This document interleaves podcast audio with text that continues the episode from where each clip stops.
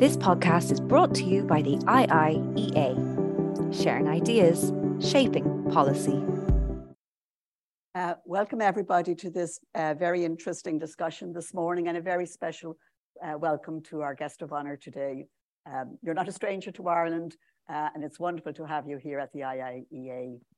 Just a few words about the format today. Uh, this is a hybrid event, so we have an in-house audience and we have an audience online. You're very welcome if you're listening online, and especially to those who are joining us by YouTube. Feel free to follow the discussion on Twitter, if that's your medium, um, at uh, the handle uh, iiea.ie.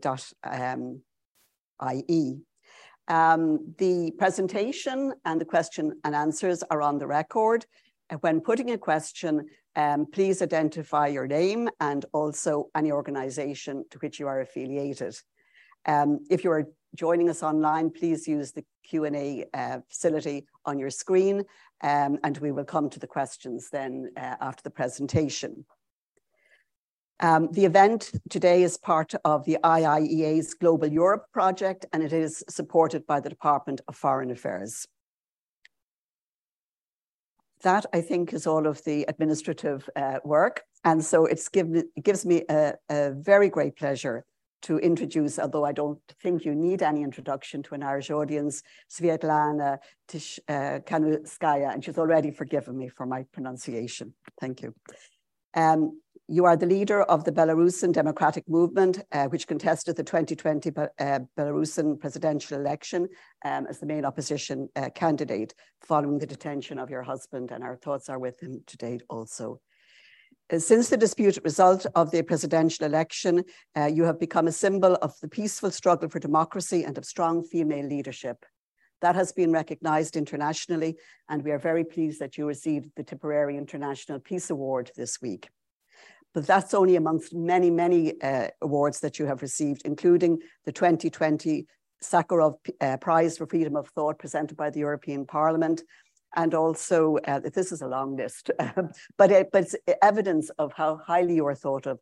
And in 2022, you received the International Four Freedoms Award and the Charlemagne Prize. You have been recognized in Bloomberg's top 50 most influential people the Financial Times top 12, 12 most influential women and Politico's top 28 most influential Europeans. You are more than welcome and you have the floor.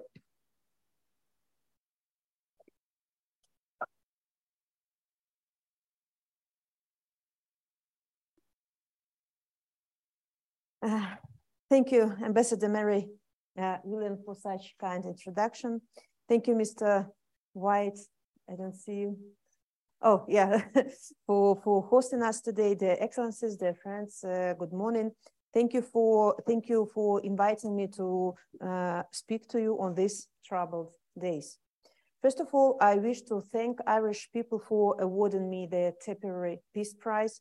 This award means uh, a lot to me uh, personally, but also to my countrymen, especially now when Belarus is not so high on the world's agenda as it used to be and actually should be.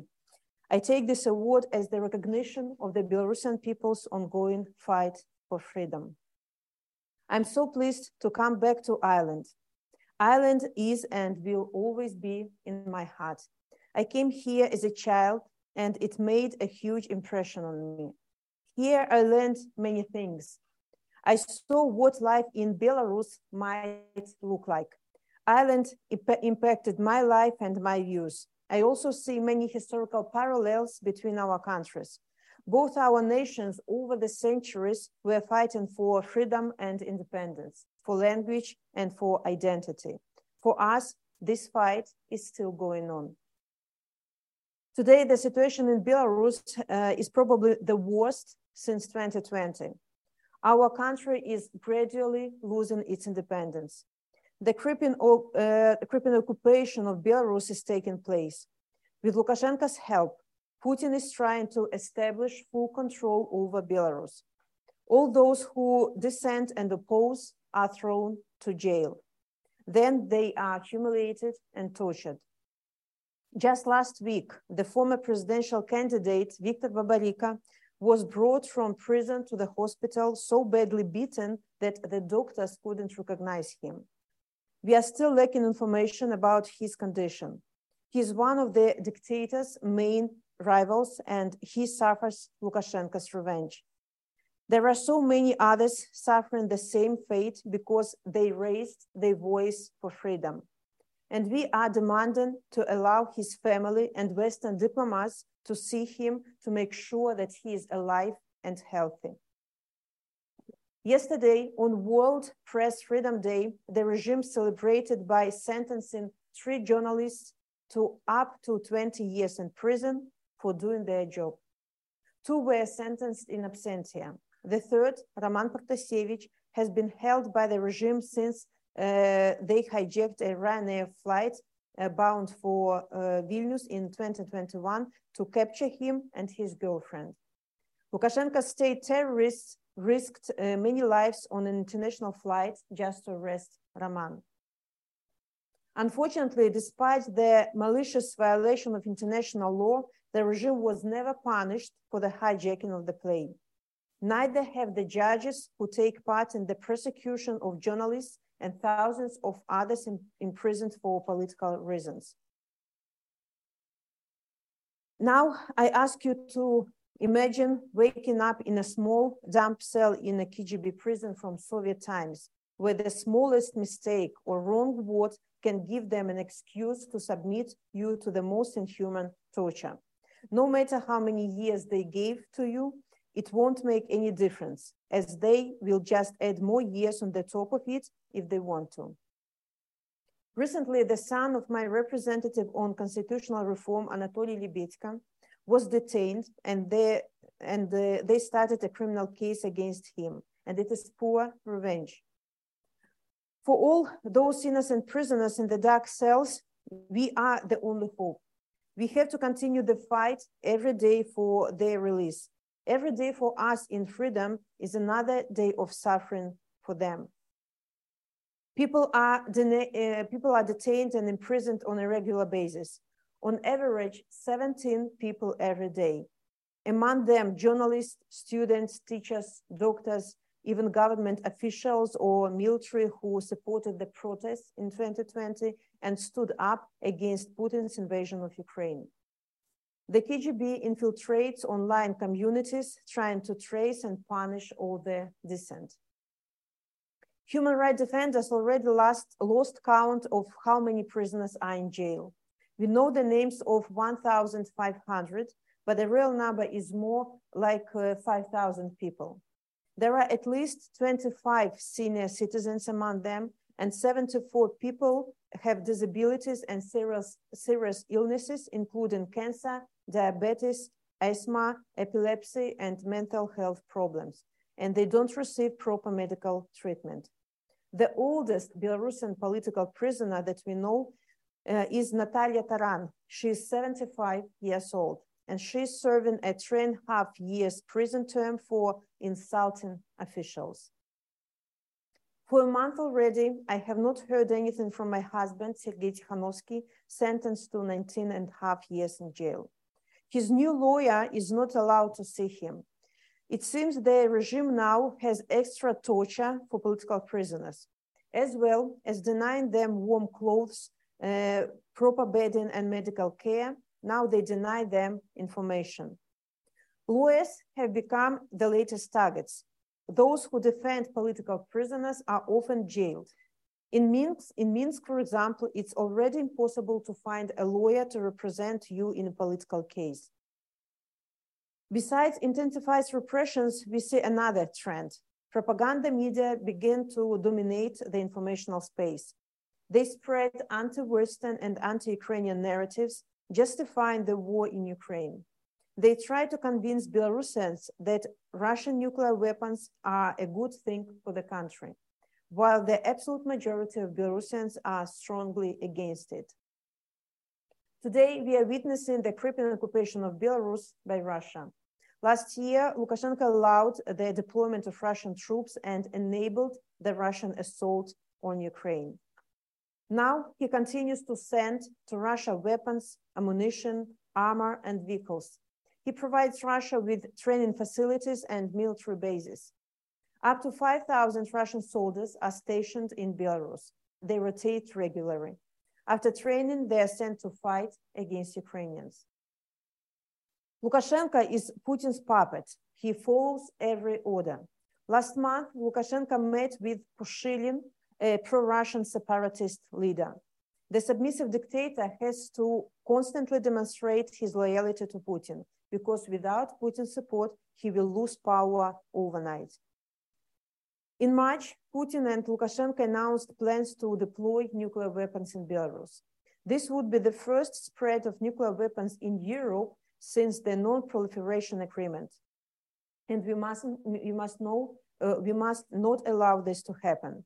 It is a great threat to regional security, but also because it means Russian control over Belarus for years to come.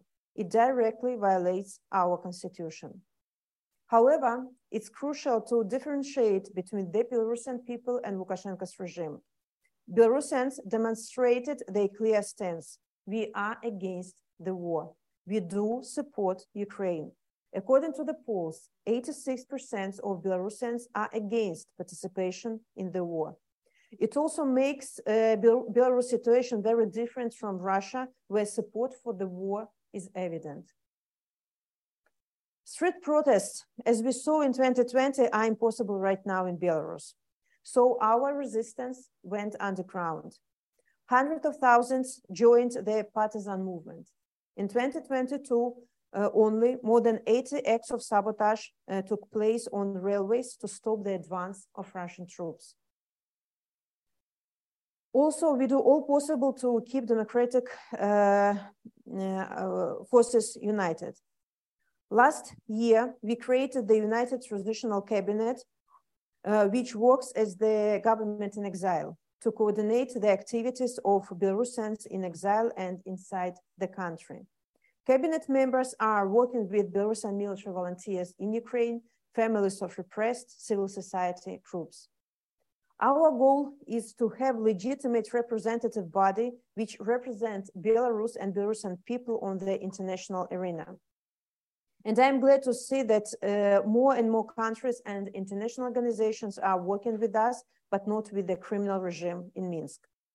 Last year, we established the formal contact group in the Council of Europe, while representatives of the regime were kicked out from this organization. Another important direction of the cabinet uh, is to strengthen the national identity. I don't need to explain it to Irish people. There is an ongoing attack on Belarusian culture, language, and historical memory. We mustn't allow Belarus to be uh, turned into a Russian province or colony. And strengthening Belarusianness is a key priority for us. So, dear friends, you know, I would like to share uh, the key points of our efforts in the future. And I hope for your advice, actually, but also your help uh, for its implementation. First, keeping Belarus and the political prisoners in the world's agenda. We must make their release our common priority. Organizations such as the UN or OSCE can be more active in this direction. Second, the sanctions enforcement. Sanctions aim to weaken Lukashenko's and Putin's regime, but also to split elites around them. However, sanctions do not work in full due to loopholes. The regime circumvents sanctions through Russia and other countries. Third, prosecuting Lukashenko and his cronies via existing mechanisms or uh, creating new ones. We ask to establish the international tribunal not only against Putin, but also against his crony Lukashenko. He has a long record of crimes, crimes against humanity, hijacking the airplane, orchestrating migration crisis, complicity in, uh, complicity in war crimes. Uh, fourth, supporting the Belarusian democratic uh, movement. It's crucial to help Belarusians in exile and provide assistance to our media and civil society. And fifth, provide a positive alternative to Belarusians. We have to promote the European choice for Belarus as an alternative to the Russian world. Belarusians should know that they are welcomed in Europe. So I do believe that changes in Belarus can become can come sooner than changes in Russia. Changes in Belarus would be a, a great contribution to Ukrainians' victory as well. And I do believe that the war will not be over until Belarus is free. My dream is that Belarus will become a trusted, respected, and valued member of the European family of free nations. We will bring back hundreds of thousands of Belarusians who have been forced to escape from the country because of the repressions. And together, we will rebuild our country. This is the future that I see, and with your help, we will make it come true. There is still a long road ahead of us, but your solidarity gives us strength to go on. So thank you for your attention. I'm over.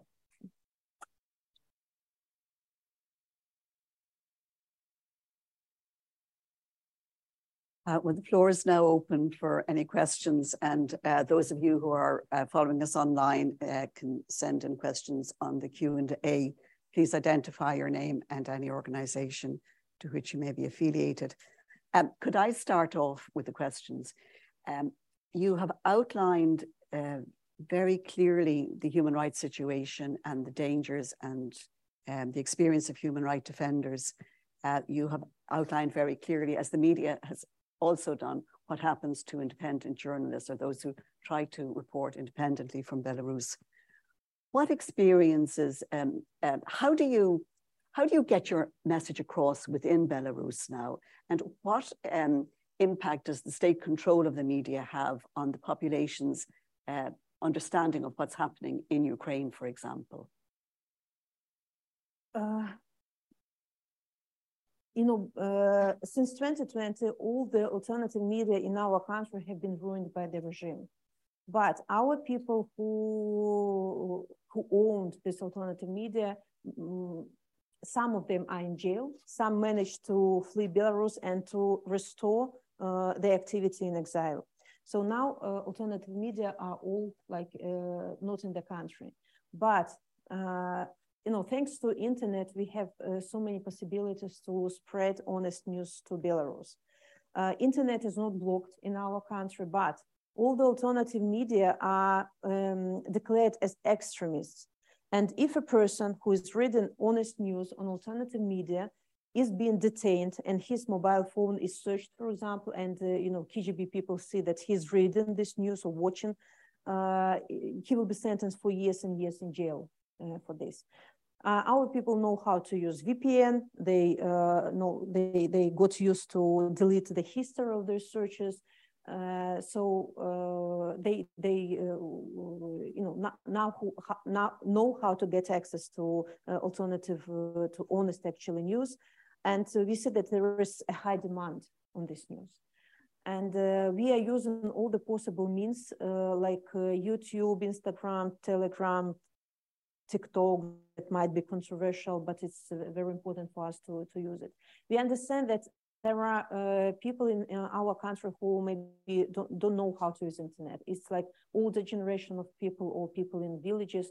So there is a network of volunteers in Belarus who uh, make samizdat or self-made newspapers and spread these newspapers in in uh, in small villages, you know, to to uh, different groups of people. Uh, it's also, uh, this activity is of, course prosecuted. People are sentenced to years in jail if they are, uh, mm, if they are hold hot, caught. Uh, so uh, it's dangerous, but we understand how uh, how important free information is. Now people um, people get information about the war in Ukraine from Ukrainian um, uh, outlets from Ukrainian media, but of course we see increasing influence of Russian uh, propaganda in Belarus, and we have to counter this propaganda. We have much less uh, possibilities, you know, to do this because on state TV, on state the propaganda newspapers, you know, these narratives that Ukrainians are our enemies, that I don't know, they want to to uh, capture us is very high. Uh, but again, you know, we feel huge demand on of Belarusians on for honest information, and we uh, trying to provide uh, uh, like professional uh, point of view, but of course we need uh, assistance for media. Uh, and uh, that's why we are always asking European Union and uh, on national level, different countries on national level to support our media, our our journalists, our initiatives, you know, just to to to survive, to counter the propaganda. Um, you mentioned there the the work of the uh, transitional administration or mm -hmm. cabinet. Um, it is a problem for all uh, opposition parties who have to operate outside of their, their own countries um, that they very frequently fracture and divide. What, what do you do to try and keep you, uh, a united front on the, on the issues facing Ukraine? Or, sorry, Belarus, sorry. Mm. Uh, I think that, you know, for people who live in democratic countries and enjoy democratic institutions, it's difficult to imagine that uh, how you call us opposition, it's not like parties in opposition. We actually don't have parties. Uh, you know, it's like ordinary people, you know, who uh, dared to, you know, to uh, st to stand against Lukashenko's regime. So, uh, but we understand the necessity to uh, keep our unity, you know, to structureize our um, work, uh, to um, like give people understanding how democratic forces are working and, and also for our international partners. And people uh, in uh, people who are fighting the regime they are we are united because we are not concentrated around one person or one like ideology i don't know. We are concentrated on the uh, democratization of belarus. You know people uh, might have different views on how to reach this, and we of course debating about this. But uh, our aim is uh, it, it's not like fight between parties. It's a fight against a person against Lukashenko, his cronies about the, uh, against the dictatorial regime, and everybody is important. So we, our um, uh, United Transitional Cabinet, uh, is divided on separate directions of work. So those who uh, are working on uh, human, on um, social problems, on uh, national national identity revival, on uh, sanctions, on international arena, on uh, uh, on issues of defense. you know, a person who is working in Ukraine with our military volunteers who are fighting in Ukraine. So many many directions. There are people who are working with volunteers and activists inside Belarus. So, and if uh, any person you who have interest in some of the direction can join this particular um, uh, representative. So it's it's easy not to quarrel but to cooperate. And of course, we are trying to involve our our this United Transitional Cabinet is, is not like only political structure. We are trying to involve NGOs, um, uh, initiatives, uh, different organizations into work for people to feel, you know, this unity, that it's not like perception that somebody is telling us what to do and we fulfill, uh, выполняем, fulfill the orders. We are, we, we all like participating in, in, uh, in discussions, in debates, and uh, our decisions ha have to be like joined.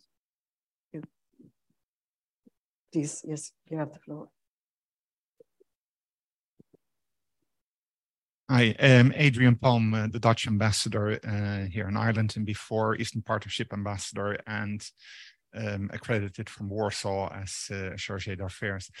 Um, first of all, my thoughts are with all those people in prison. Uh, I know the friends who I had when I was in Warsaw um, who are now in prison, um, whether they're from the trade unions, whether they're from human rights organizations, whether from the media, um, it has really been everybody who's now in, in jail. So my thoughts are with them, especially, of course, with, with you and with your husband.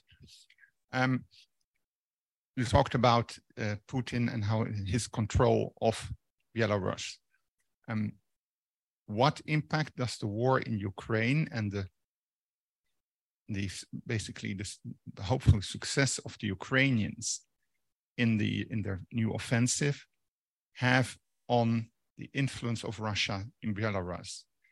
Do you think that the uh, things will be even tightened even further, or do you feel that if Putin has to focus more on his works in, in Ukraine, that that would create some space of, of breathing for the Belarusian people? Uh, so first of all, there is a full understanding uh, in among Belarusian people that uh, the fate of Ukraine and fate of Belarus are intertwined. Uh, we understand that the victory of uh, Ukrainian people will give Belarusian people opportunity to uprise visibly again because when Ukrainians wins win, it means that Putin is weakened and hence Lukashenko is weakened and the people around Lukashenko, they also watching closely, you know, on which side like possible victory is, you know, and uh, I think that in, one moment when they, they will see the defeat, defeated Kremlin, defeated like uh, uh, Russia, they will change sides like immediately you know so uh, but it's there might be a lot of scenarios uh, changes in belarus can happen even earlier than uh, victory or victory of Ukraine. But uh, I see uh, interlink, interlink, interconnection uh, between uh, moods of uh, pro-regime people in Belarus and uh, small victories of Ukrainians on battlefield. As only there are small counterattacks or I don't know when this ship sank Russian ship or it was attack on Crimea bridge. You know, we see how people from nomenclatura, from elites, you know, start to communicate to us. They're looking for contacts. How can be useful? How can we help? Can I provide you some information? Because they, uh, in the in in case, and it will happen, of uh, regime structures collapse, uh, they want to be sure that they will be um, in, in, in safety, safety. So that's why they want to build these bridges between themselves and democratic forces. So of course there is like connection, and uh, there will be time when uh, Lukashenko, as you said, Putin will be too busy with his uh, losses uh, on uh, in, in, Ukraine, and uh, he will not provide so much support to Lukashenko and military people around Lukashenko and nomenclatura will so we'll see this and uh, we'll try to, um, of course, they will try to escape responsibility. Uh, Lukashenko might again um, uh, might play this seesaw as he used to do many many years. He would he's already actually doing this. He's trying to persuade uh, the Western countries that he's peacemaker. He's not participating in this war. He's just like uh, uh, was somewhere aside because he doesn't want uh, uh, his boat to sink together with Russian ship, you know. But uh, this time, uh, I hope that uh, democratic countries have already understood the nature of Lukashenko and will not allow to be fooled by him again. Uh, there's a question from uh, Leanne Digney, um, researcher at the IIEA concerning sanctions. And she notes that in March of this year, the UN Secretary General called on the EU to ease sanctions against Russia and Belarus in order to ensure that Russian and Belarusian fertilizers reach developing countries. What are your own thoughts on this? Uh, we see uh, how this narrative of uh, food security uh, influence the perception of uh, sanctions. We are, as Belarusian people, understand that any uh, lift of uh, sanctions, especially on potash, uh, will harm all the attempts uh, to put economic pressure on the regime. Because potash is the main source of income for to Belarusian regime that it spent to support war in Ukraine. So I want you to see uh, this link between potash and deaths of people in Ukraine, potash and uh, people in prisons. Uh, lifting sanctions on potash uh, for Belarusian regime, uh, it will not save the situation with food crisis. It's not such a huge uh, percentage, you know, of potash, but it will undermine all the all the uh, all the efforts of the democratic world you know to create uh, uh, to, to put pressure on the regime of course we support the idea of synchronizing sanctions between Russia and Belarusian regime because they use each other to uh, um, uh, circumvent sanctions, but it's not the case with potash. Sanctions on potash in Russia are much weaker than uh, sanctions on potash in Belarus, but it shouldn't be like it. it uh, there shouldn't be derogations, you know, from uh, uh, sanction policy, and sanctions on regimes should be like like this. And as, as, again, as for sanctions, until the mechanisms and tools are developed uh, that that don't allow uh, Lukashenko's regime actually put into circumvent sanctions, they will not be very effective. No, uh, and uh, uh, that's why. Uh, but of course, you know, new sanctions have to be imposed. Maybe it's the only working instrument of uh, democratic countries. And uh, in, in case of Belarus, for example, if now um, discussion on economic sanctions is stacked because of these derogations on potash, personal sanctions can be imposed freely you know, when Belarusians who had to flee Belarus because of repressions, when they uh, uh, relatives are in prisons and they see a judge who sentenced you, like in my case, uh, a judge who sentenced me to 15 years in jail now is working freely in one of the European cities. So, so question why? Why those propagandists, prosecutors, judges, military people who tortured Belarusians can still uh, get access, you know, to to uh, uh democratic uh, the, to EU countries. So why? Um, uh, personal sanctions don't need so much uh, efforts, but it means a lot, you know, for people. Because sometimes, sometimes it seems that uh, people who have has who have suffered in Belarus are suffering in, in exile as well because they don't see justice, you know, for, for those people who, who made them, you know, you know to, to flee country.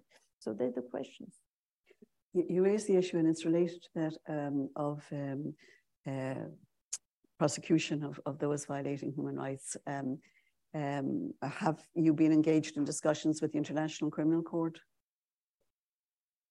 Uh, it, you know, we since 2020 we поднимали вопрос, we raised this uh, issue that Lukashenko has to be brought to accountability for his crimes. But so as Belarus is not part of uh, Rome Statute, you know, we can't uh, open like cases in ICC or ICJ, but, you know, take into, into consideration non-conventional situation, special mechanisms of investigation at least should be developed to bring uh, Lukashenko to accountability. You know, how feel people when they see that, you know, Lukashenko uh, broke international law, he hijacked airplane, he orchestrated migration crisis on the borders. Now he is, is participating in crime of uh, oppression against war and no response from uh, justice system, international justice systems, you know, and, and it creates a, like feeling uh, among uh, people that uh, the structures that have been developed, you know, to work on these issues are impotent. Do you understand? Yeah, and you know the same as the same about human rights.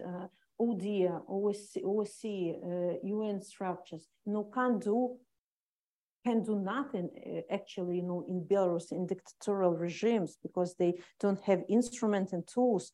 So uh, maybe it's time, you know, to uh, create something new, to work on some different uh, tools and instruments, how these organizations have to work. Uh, because we are, we appeal to UN uh, ODIHR many times, uh, OCOD many times that you have to demand access to political prisoners to see uh, the state of people who are beaten, who are tortured, who are raped. No reaction. Nothing can be done actually. So like yeah, this is the questions you know I got from from Belarusian people or Red Cross, for example. Red Cross is international organization, so it's your task to get access to prisons where uh, you know people are, are humiliated constantly, physically, morally. Uh, you know, it's again uh, questions from the Russian people. When it was migration crisis on the border, Red Cross was immediately the, uh, there, like taking care about migrants. Of course, it's understandable. We fully support this. We are all people. But what about political prisoners? You know, it's your task as well. Uh, so these are questions. You have the floor. This gentleman here, please. And then I think um, after that, Shona. Yes. So. Thank you very much. Um, Darrell Lawler, uh, Senior Researcher here at the IIEA, uh, thank you very much for being here and thank you very much for your, your presentation as well. Um, I wanted to touch on your fourth point that you mentioned, and I think you've covered a bit of it already around uh, providing a positive alternative for Belarus. Um, and I want to ask what you think the Irish government, uh, both at the level of Ireland and at the EU and the European neighbourhood, uh, can do to make Belarusian people feel uh, like they have a European choice and an alternative. Uh, so about this European uh, alternative for Belarusian people. Uh, Lukashenko's regime uh, in uh, Belarus is almost 30 years. And every day, you know, they have been trying to persuade Belarusians that uh, Russia is the, our only like ally, big brother, and so on and so forth. And nobody is waiting for you in Europe. Nobody needs you. You're like uh, Soviet Union uh, people by mentality, so don't even think about uh, Europe, NATO, you know, they are all, all, all awful. People have been brain, brainwashed for many, many years. And now, uh, and people got used, you know, to, to, to this thought. And uh, now we want to show uh, Belarusian people that we are weighted, that we are uh, part of European family of countries, that Europe is not against Belarus at all. You know, that uh, when we uh, hold reforms, when we, you know, will be on, uh, on proper position to apply for European Union, for example, uh, Europe will be ready to accept us. Now we're only talking about European perspectives because it's too early to speak about uh, participation in European Union, but still.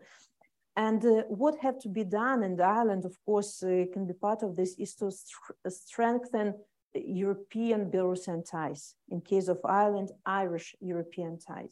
On political level, uh, uh Ireland uh, government, Irish government and parliament are very supportive. And now we, during our meetings, we asked to create a group for democratic Belarus in parliament. We already uh, established such kind of relationship in 17 countries. It have never been done before. And uh, now, uh, so as I have very like uh, special feelings to Ireland, I want uh, to such group to, to be organized in Ireland as well. so it means that people who are part of this group will keep Belarus high on agenda uh, in, in Ireland's uh, political environment.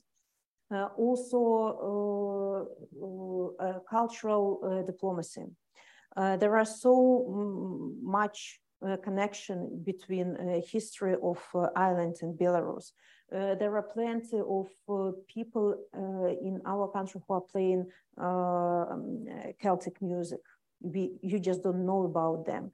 They sing in Belarusian uh, language, but on Irish, in Irish style, yeah. Uh, we have poets who write in Limerick style uh, po poetry. You, you yes. know what I mean, yeah. And if uh, we manage to exchange this uh, legacy, you know, to exchange our cultural um, uh, yeah, ties, it would be like we, Irish people will reopen Belarus, you know, for for uh, themselves. Also, Ireland is very important country uh, for Belarus because uh, when Chernobyl disaster took place, Ireland was among the first who launched this Chernobyl programs and brought, I think, thousands of children for vacation. Now uh, we have thousands of children of political prisoners who had to flee country, who are departed from uh, their fathers and mothers, and also suffering uh, badly, you know, this uh, uh, these times. So uh, it's maybe um, would be very important to relaunch these programs, but in this case, programs for political for children political prisoners it will not be huge amounts. Already uh, Italy, Spain, and uh, Norway uh, launched such programs. And, uh, you know, I think that uh, Ireland is, should be champion in, in this direction.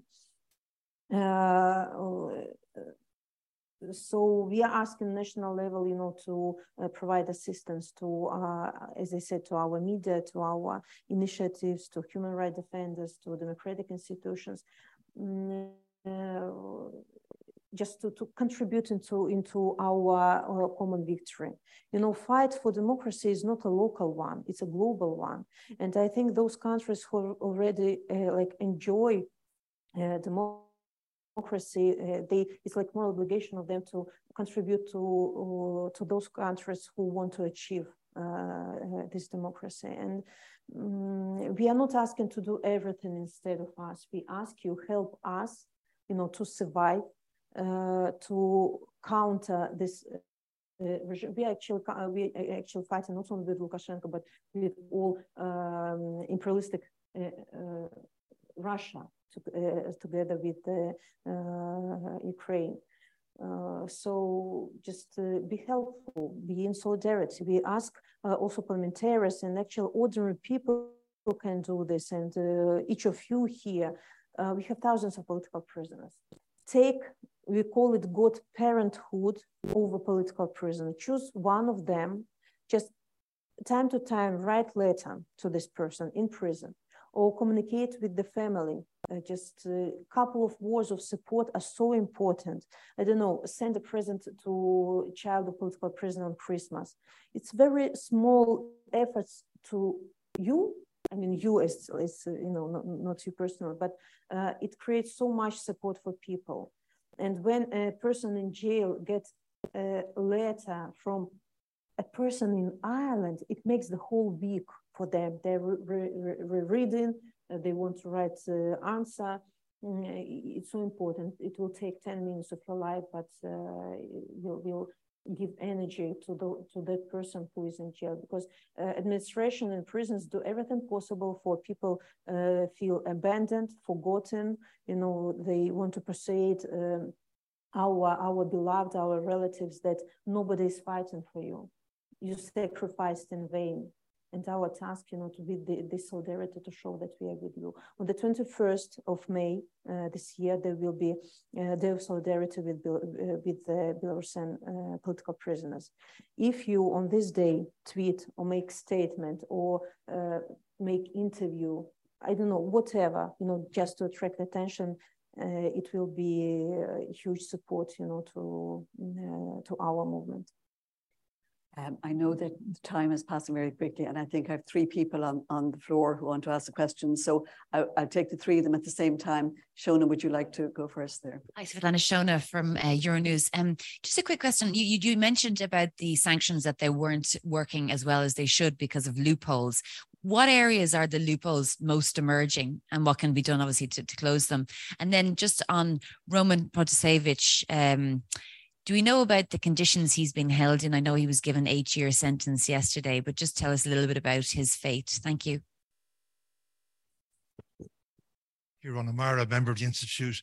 I was inquiring about the state of the Belarus economy and what is the material condition of the people in Belarus? Is there full employment? Is there mass unemployment? Um, can you say something about how the living conditions, material conditions, the people are being affected? Uh, hi, Donnacha Ó Beacháin from Dublin City University. Um, I was struck with what you were saying about the Irish culture in Belarus, and I had the pleasure some years ago visiting uh, an Irish dancing school in Western Belarus in Grodno, and I was so impressed by how the fact they'd never been to Ireland, and yet they had made their own dresses and with the Celtic design, and you know they received no support from any government, not let alone Ireland, uh, and yet they were kind of carried away with their own enthusiasm. But I was also struck with what you were said in your in your address about attacks on Belarusian culture and language uh, by the Lukashenko regime, which has now been in power for over 30 years. And I'm wondering, could you elaborate on that? And you know what has been done to undermine the Belarusian language and culture over the last couple of decades, and what efforts have been taken to counteract that campaign against Belarusian language and culture?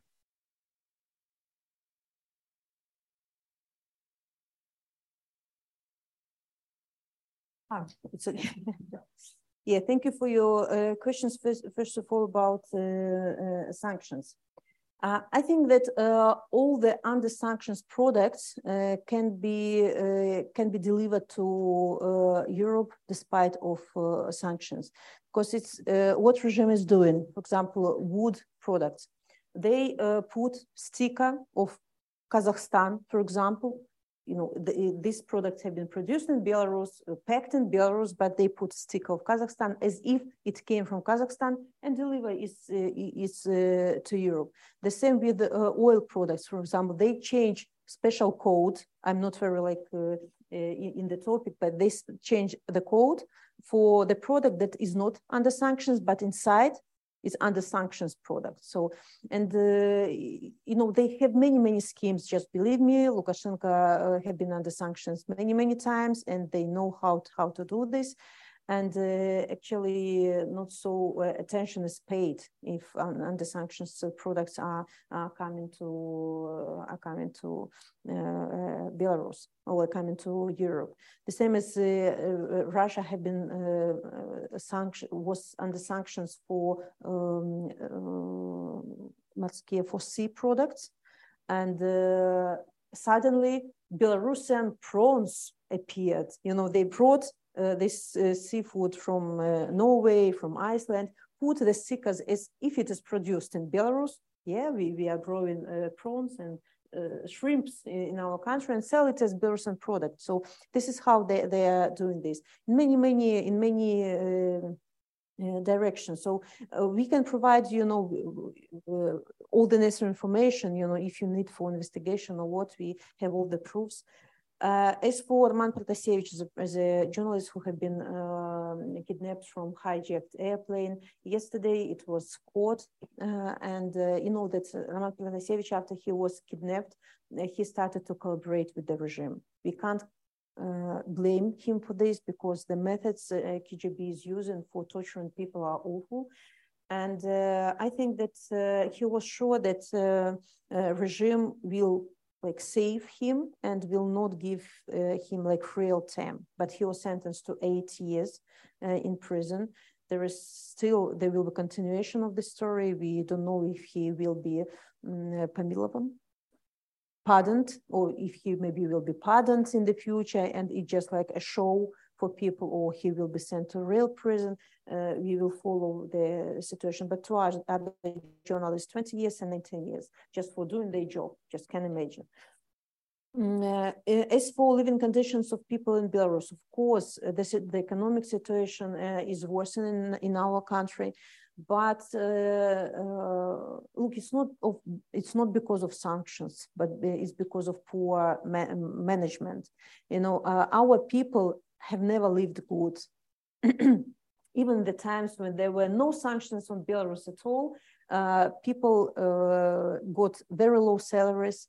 Uh, they couldn't travel. You know, I, I, don't remember a percentage of people who are living under the level of poverty. Is it? Uh, yeah, and uh, but now uh, people who are opposing the regime became the aim uh, of this regime. And for example, wife of political prisoner for sure will be fired from uh, her job or parents of political prisoners, and they can't find a new job in Belarus. Uh, uh, also, 25% uh, of IT specialists left Belarus because of repressions, and it they were a huge source of income for Lukashenko's regime. Best specialists in in medical sphere, in educational sphere, in journalistic, they also they were uh, sent out of Belarus, and uh, it's the, like the best brains.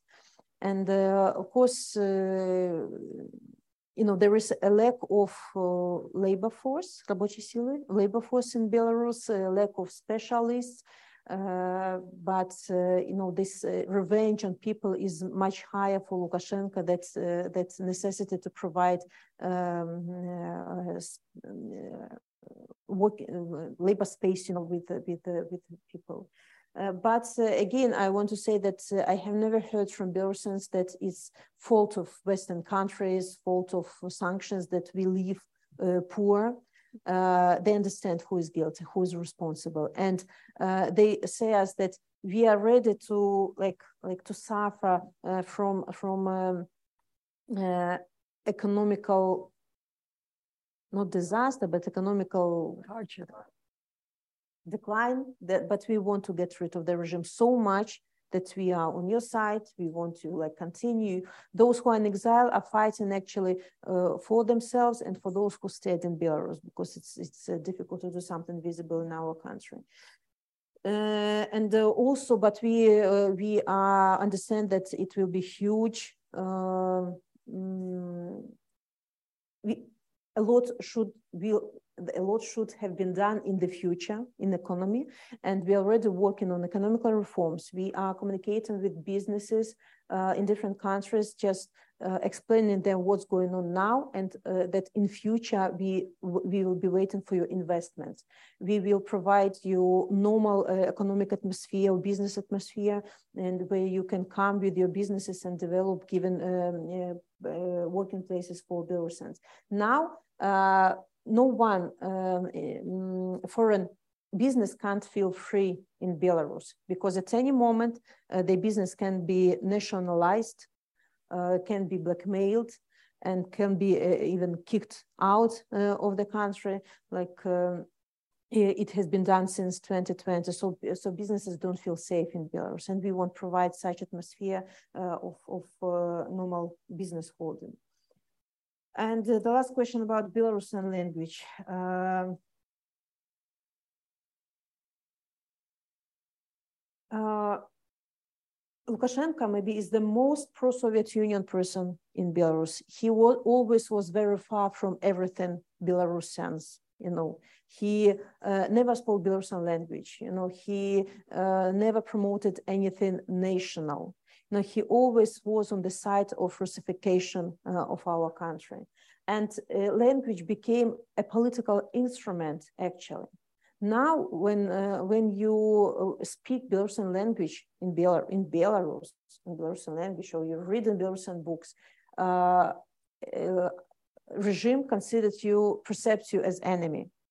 When you speak Belarusian language in prison, there are many nationalistic oriented people in prisons, you will be harshly beaten every day. You can't speak Belarusian language.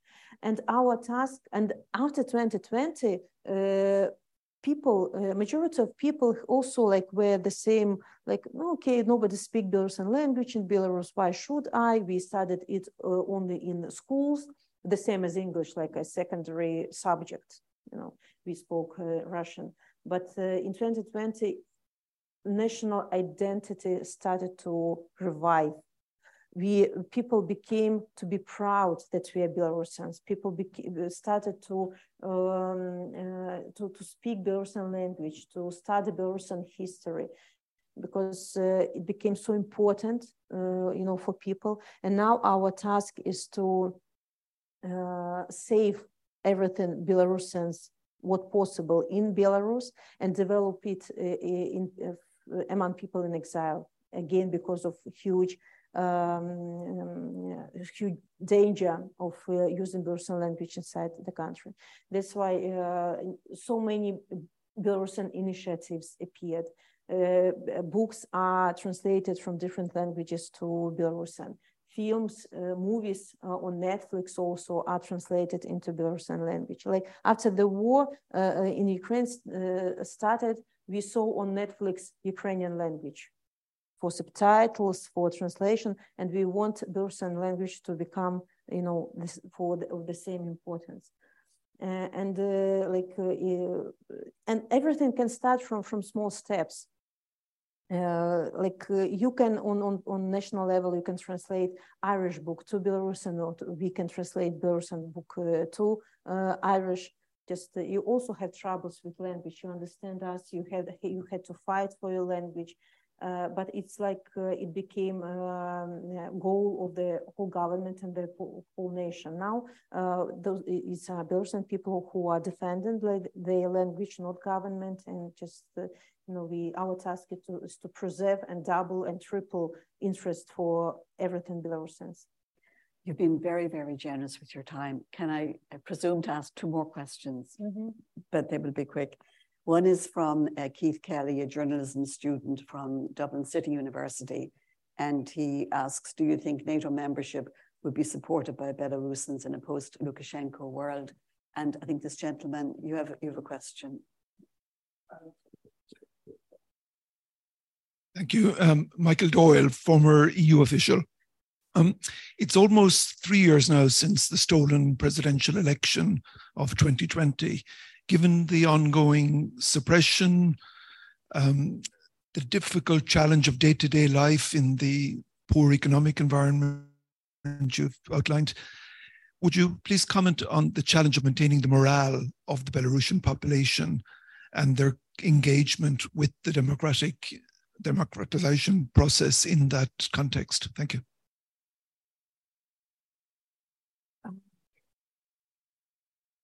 You know, back in 2020, you know, we saw hundreds of thousands of people on the streets. Uh, it's the first time maybe in the history of uh, modern Belarus when people saw each other, that people realized that we are not like alone who are thinking about that something wrong is in, in, in our country. It was a, peak of uh, self, self, uh, some, um, self, I, I don't know how to call it. So it, it was uh, maybe self-confidence. Yeah, thank you, of, of, people that we were almost sure that now we will get rid of the regime.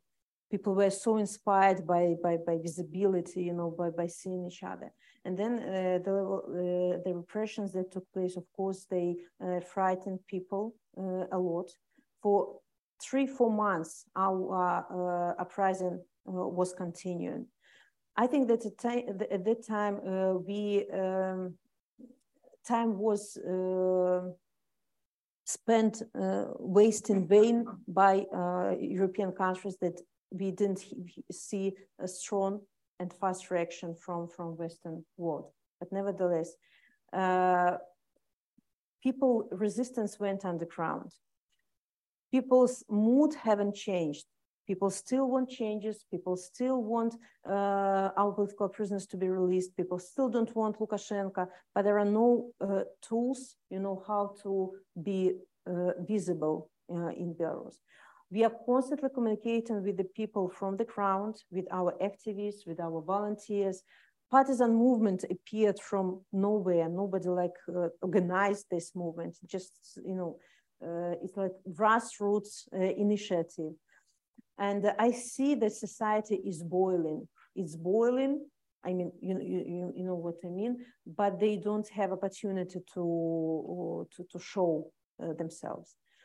And uh, people like, uh, you know, like in a safe mode, we are preparing for something, we are in very like positive, we are energetic, but we don't want to uh, lose people in vain because if the, all the activists are in exile or in prisons, uh, you know, there will be no uh, people to, to fight in the future. And now people are preparing for this window of opportunity that for sure will appear uh, for uh, Belarusians just to uprise again in huge quantity with uh, more support of democratic allies and uh, already structurized, already prepared, and we will be more effective, you know, uh, now, under in this huge level of oppressions, it's uh, impossible to do uh, something like visible and special. But you know, we we are watching closely comments of people in media. We are people are communicating, building small. Um, structures inside Belarus, you know, just just communicating between themselves. People are gathering in uh, apartments in huge secrecy, you know, to, uh, I don't know, to, to uh, discuss political questions, to sing bills and songs or whatever. Recently in Vilnius, I met um, a rather old woman she, oh, Svetlana, I'm so glad to see you. Uh, you know that in Belarus we are pensioners. How how it's called? Mm -hmm. You know, pensioners. Yeah. yeah uh, we have a group of pensioners in one of the small cities of Belarus. and we gather in every evening, pretend and drinking a tea, but we watching extremist uh, YouTube vlogs and we are reading like extremist news. So we are with you, don't stop, like uh, pensioners of Belarus with you. And it inspires so much, you know, knowing that small groups of people in different in different cities, even in villages, are continuing to meet, continuing to discuss politics, that they like uh, not, not, not, not lonely uh, at homes. And uh, of course, it gives me energy uh, to continue, you know. Well, with that, can I thank you for your great generosity and salute your courage and hope that we have the courage to support you, you. more and the people of Belarus. Thank you. This podcast is brought to you by the IIEA, sharing ideas, shaping policy.